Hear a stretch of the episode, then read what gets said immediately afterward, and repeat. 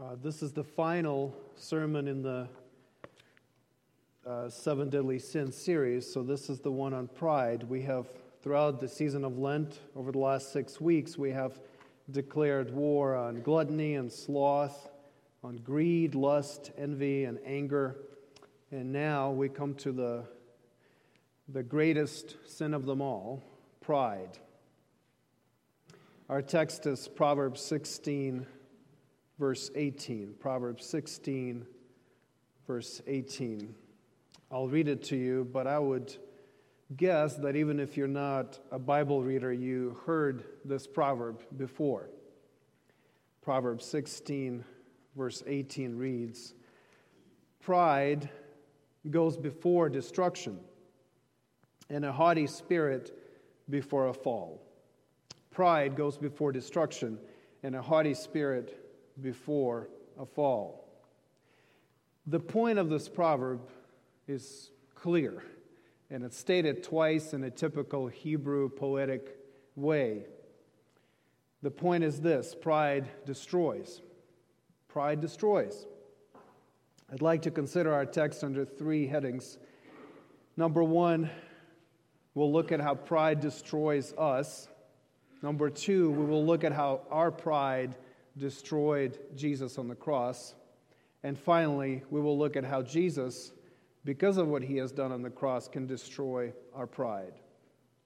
So, pride destroys, our pride destroyed Jesus, and Jesus can destroy our pride. So, what is it? What is pride? It is preoccupation with ourselves. Pride is self centeredness, it is self fixation, it is self obsession, it is self absorption. Notice the theme of self throughout all these words. Pride is simply when we're thinking too much about ourselves. Timothy Keller says spiritual pride is the illusion that we are competent to run our own lives, achieve our own sense of self worth, and find a purpose big enough to give us meaning in life without God. Notice, without God. It's crucial. When we think about ourselves, we do it at the expense of God. Ultimately, pride is idol- idolatrous, meaning it's about worship. It's about worshiping something or someone other than God. Because pride envisions our life without God. It is wrong to put yourself in the center because only God is supposed to be in the center. God rightly occupies the central part in this creation and in our lives. And so when we put ourselves in that position, we replace God with ourselves. By focusing on ourselves, we exclude God from our lives. Dorothy Sayers says, In one way, there's so much to say about pride that one might speak of it for a week and not have done. Yet, in another way, all there is to be said about it can be said in a single sentence it is the sin of trying to be as God.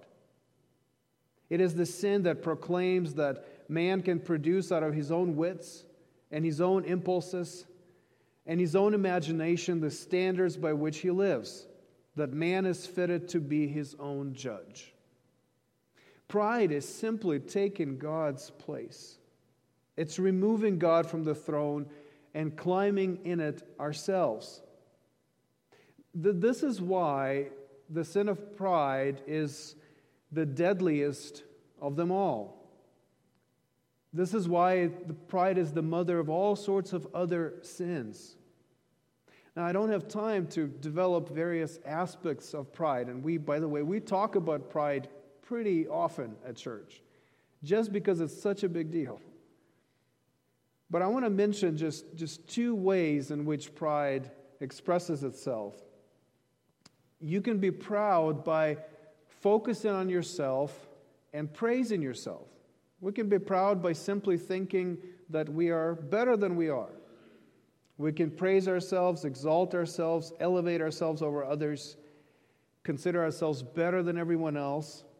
And that's what we typically think pride is. You just think better of yourself. But this attention and absorption with yourself can also be expressed in judging yourself. You can blame yourself for what you've done, you can focus on your negative qualities, you can pity yourself. All those things, they don't exalt you necessarily, but they still occupy you with yourself. And so, whatever the form of preoccupation that you have, if it is in fact thinking about yourself and placing yourself at the center, it is pride. And it's just as deadly. Doesn't matter what you think of yourself, but if you think about yourself, and if that's what, what consumes you, if you walk into the room and you're thinking about yourself and how others perceive you, whether negatively or positively, it is pride and it is deadly. Whether we judge ourselves to be good or bad, righteous or wicked, we fulfill the role of the judge, and thus we assume the throne which belongs to God alone. Whenever we are preoccupied with ourselves, we are dealing with the sin of pride. C.S. Lewis famously said that humility is not thinking less of yourselves, but thinking of yourselves less. Meaning that pride is not necessarily thinking more of yourself, but it's simply just thinking about yourself all the time. It's our focus on ourselves that is the problem and the essence of pride. Now, if that's what pride is, why does Scripture say that it destroys? Why is it that if we focus on ourselves, if I occupy my mind with myself, if what I think about is me, why is that so destructive to us? Well, I'll give you two reasons. Number one, pride is destructive because it goes against the way this creation is supposed to work. Pride is destructive because it goes against the way this creation is supposed to work. It simply does not match the reality in which we live. When we place ourselves at the center, we try to force ourselves into a position that is not ours. We don't belong there. This world has not been designed to revolve around us. When I was teaching my older girls to drive, which is very recent and fresh in my mind, I, uh, I gave them one rule and I find myself reciting that rule to myself as often as I do it to them because I really think that's the key to good driving. And the rule is simply don't get cocky. Don't get cocky when you drive. And I know that because when I drive and I think that my reflexes are cat like and I can take that corner without slowing down and certain rules of the road just don't apply to me, I'm really setting myself up for an accident. When I drive by overestimating my capabilities, what I'm doing is I'm saying, yes, this is a reality in which I live, but it doesn't matter to me because I'm going to construct my own reality in which I am going to be at the center. So nothing's gonna, nothing bad's going to happen to me because I am at the center of this reality. But of course, it's not true. Nobody else on the road agrees with me. Just because I have decided to place myself at the center, that doesn't mean I've changed the way things work. And things work a certain way. And whether I agree with it or not, it doesn't change the reality of driving. And so for me, I, I often pull out of the driveway and think, don't get cocky. Because I know when I overestimate my own abilities, there's a great danger that I will get into an accident. The tragedy of pride is that the more we focus on ourselves in search of our own significance, the less significant we become. The more we focus on ourselves, the less we fulfill our role in creation. One writer says, Far from finding fulfillment, the self turned in upon itself, loses itself in the emptiness of its own meaninglessness. And the emptier the self is, the more obsessed with the self we become. And the more obsessed with the self we are, the emptier the self becomes. This is the deception of pride. It's a very deceptive sin. Because we think that if I focus more on myself, I will do more and I will be better. But in fact, focusing on yourself empties yourself of significance and meaning. It doesn't make your life more fulfilling, it makes your life less fulfilling. Why? Well, you're going against the way this world is set up. And so, by focusing on myself and putting myself at the center, I'm saying, I'm going to create my own world, but it doesn't work. That's why Scripture says that pride goes before destruction. Because when we try to force ourselves into a position that is not designed for us, of course, we're going to mess it up and get hurt. But the second reason why pride is destructive is because it goes against the Creator. Not only does it go against the way creation is set up, but it, it goes against the Creator Himself. God is the right focus of His creation. The way this, this is designed, it's designed around God. It's designed with God at the center. And so when I say, I'm going to take your place, God, I'm going directly against Him. God is the right judge, and so I can't judge myself or others. God is the right ruler, so I can't rule my life or the lives of others. God does not tolerate threats to his supremacy. Pride is treason. That's what it is. It's treason. It's us saying, I'm going to I'm going to usurp God's authority and I'm going to take his throne. Now, whether we do that consciously or not, but whenever we, we occupy our thoughts with ourselves and place ourselves at the center of reality, we're excluding God from his rightful place. That's why scripture says that God opposes the proud. He opposes the proud. There's, there's an active opposition from God to anybody else who would take his throne. Dorothy Sayers again says, Pride places man instead of God at the center of gravity, and so throws the whole structure of things into the ruin called judgment. God's judgment is the only reasonable response to our pride. So, pride is destructive because we're going against the way this is set up.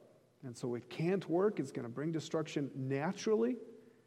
But it's also destructive because we're going against God who set it up in a certain way. And so, we're opposing Him. And of course, He's going to push back, He's going to oppose us. Pride goes before destruction because our life can't be lived with us at the center. We cannot usurp God's rule and hope that He doesn't notice. That's the destructiveness of pride. Our pride doesn't only bring destruction to us, it brought destruction to Jesus.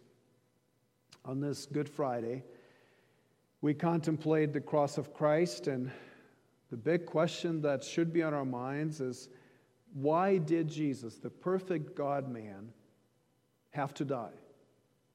Why did, we have, why, why did he have to die?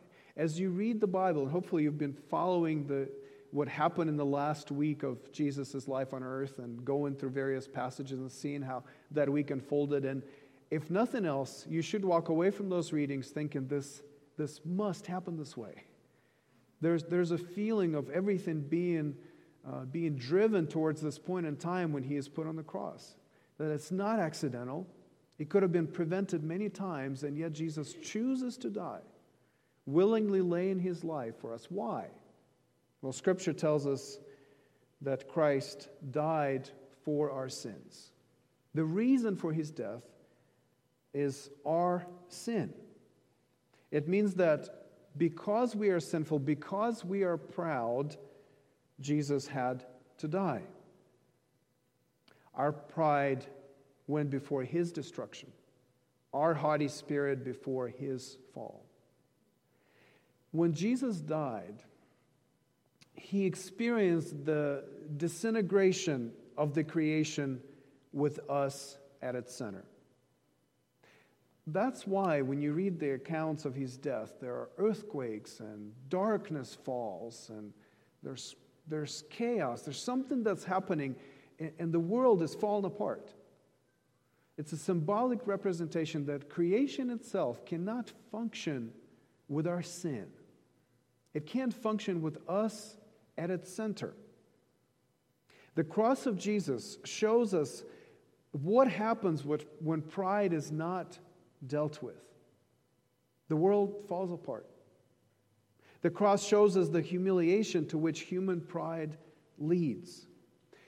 I, I, was, I was reading in Luke the account of Christ's crucifixion this morning, and, and it struck me that the reason, at least in that narrative, that is given for Jesus' death, his sentence in his arrest, is that everybody thought he was pretending to be king. That the charge was here's this guy who pretends to be king. And ostensibly, that's why he was sentenced to death, because any pretender to the throne, whether it's the throne of Israel or it's the Roman throne, is to be sentenced and put to death. But isn't that what pride is? Pretending to be king? And we do that all the time. That is why Jesus died. For all the pretenders to the throne, for all the people who are proud, all the people who make themselves to be king. The cross shows us the awful end of such pretending. When Jesus died, he also experienced the judgment of God on all those who attempt to take his throne. In one of the passages we read earlier in the service, Scripture tells us that the Lord has laid on him the iniquity of us all. The Lord put our sins upon Jesus and punished him in our place. See the destined day arise, see a willing sacrifice. Jesus, to redeem our loss, hangs upon the shameful cross. Jesus, who but you could bear wrath so great and justice fair? Every pang and bitter throe, finish in your life of woe. The cross of Jesus shows us the awful judgment of God on our pride. Jesus experienced destruction because of our pride. So, how do we overcome this awful, awful sin? The cross of Christ, who is the sacrifice for our sins, is the only thing that can destroy our pride. If pride is preoccupation with ourselves, humility then is self forgetfulness. Humility is self forgetfulness. It's a great definition of humility because it doesn't deal with how I see myself, it just deals with the fact that I can't stop looking at myself. And so, what I need to do is, I need to break out of my own head and I need to break out of my own heart and I need to stop putting myself at the center. That's what I need to do to be humble. But how do I get there? Humility is self forgetfulness. I like the way Tim Keller describes this state of humility. He says, Gospel humility is not needing to think about myself. The truly gospel humble person is a self forgetful person whose ego is just like his or her toes. It just works. It does not draw attention to itself. The toes just work, the ego just works, neither draws attention to itself. Wouldn't you like to be in that state? Where you can simply let go of your ego and not worry about what other people think about yourself. When you walk into the room, you're not worried how others perceive you. You're not trying to position yourself in the best light. You're not beating yourself up about all your failures. Don't you want to just forget about yourself, at least for a little bit, and live your life the way you're supposed to live? and occupy the right place in this creation before others and before God. That's humility. And that is exactly how God made us, except that we lost it when we tried to usurp his authority in the garden. So, how can we forget about ourselves? The sacrifice of Christ helps us forget about ourselves in two ways, and I'll finish with these two thoughts. Number one, the cross shows us that we are not worthy of all the attention we give ourselves. See, first we have to deconstruct this idea that I am the proper object of my attention. And the cross breaks us out of that. The cross of Jesus destroys our wrong view of ourselves by showing the immensity of our sin. We can't think too much about ourselves at the foot of the cross.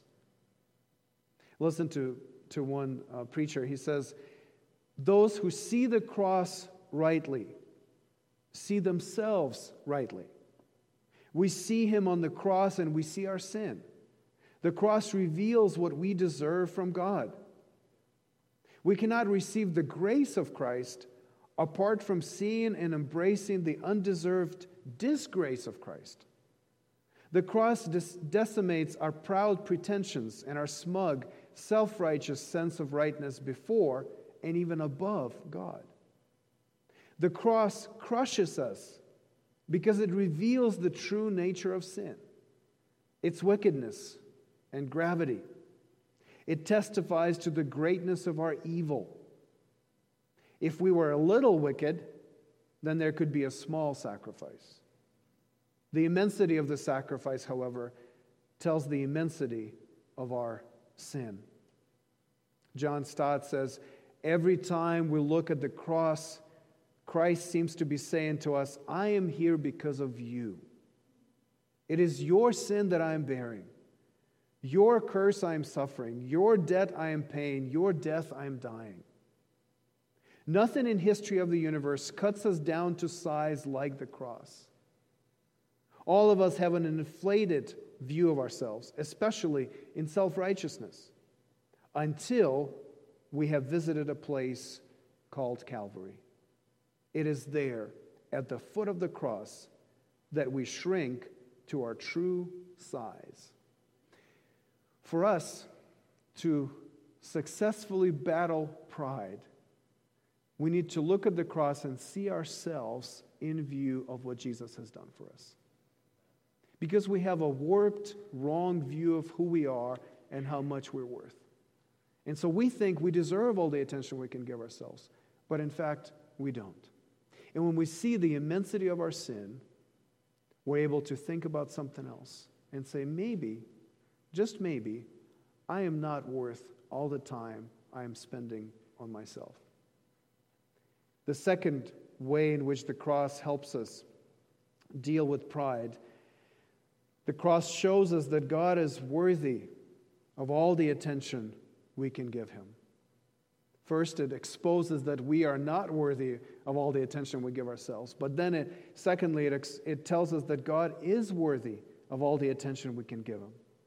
It destroys not only the wrong view of ourselves that we have, but also the wrong view of God by showing the immensity of his glory we won't think about ourselves too much because we will be busy thinking about God at the foot of the cross. There is tremendous power in the cross because it shows us who God is. And it shows us how beautiful and glorious He is, and it naturally draws our affections towards Him. We will forget about ourselves because of the glory of God that is revealed on the cross of Christ. The God who humbled himself to the point of death to save the proud.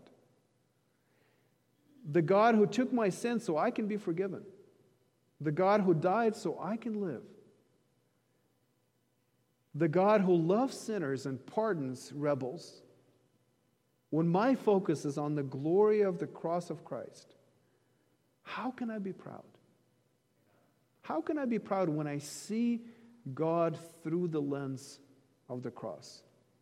How can I be preoccupied with myself when I see what God has done for me in Christ? We're going to spend the rest of our time contemplating, focusing on the cross. We're going to sing songs. I'm going to give you time at the end of the service to confess your pride and to seek forgiveness and to seek help at the cross. But I'm going to encourage you now to refocus your attention away from you and towards the cross, and let the cross heal you of your pride. Let the cross work on your heart. Open yourself before God and pray that the Holy Spirit would work in you, release you from this preoccupation with yourself.